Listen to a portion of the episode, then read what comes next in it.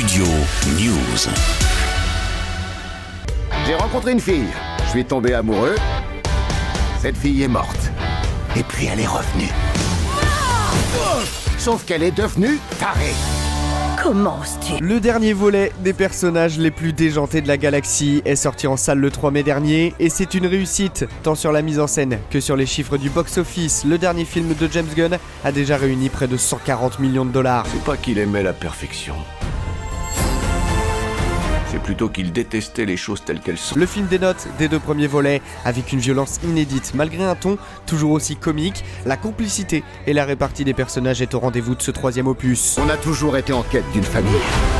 Jusqu'à ce qu'on se rencontre. Pour un film familial, le réalisateur a pris des risques et souhaitait plus de violence dès la première scène du film, lorsque l'ennemi des gardiens lance son premier assaut, une façon pour James Gunn d'accentuer l'authenticité des personnages. Je veux que vous sachiez tous que je suis honoré de me battre aux côtés de mes amis. Incinérez-les. Autre prise de risque pour James Gunn, le passé de Rocket, le raton laveur, est un des fils conducteurs du long métrage. Le réalisateur américain souhaite ainsi soulever le débat sur la condition animale et les expériences de manipulation génétique. Vous êtes prêts?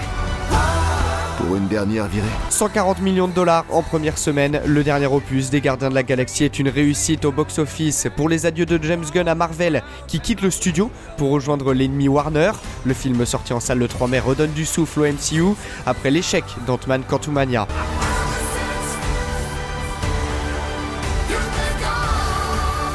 Nous nous envolerons tous ensemble.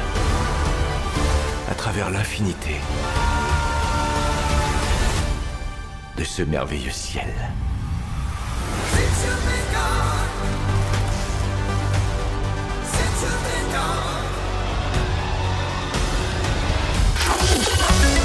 Studio News.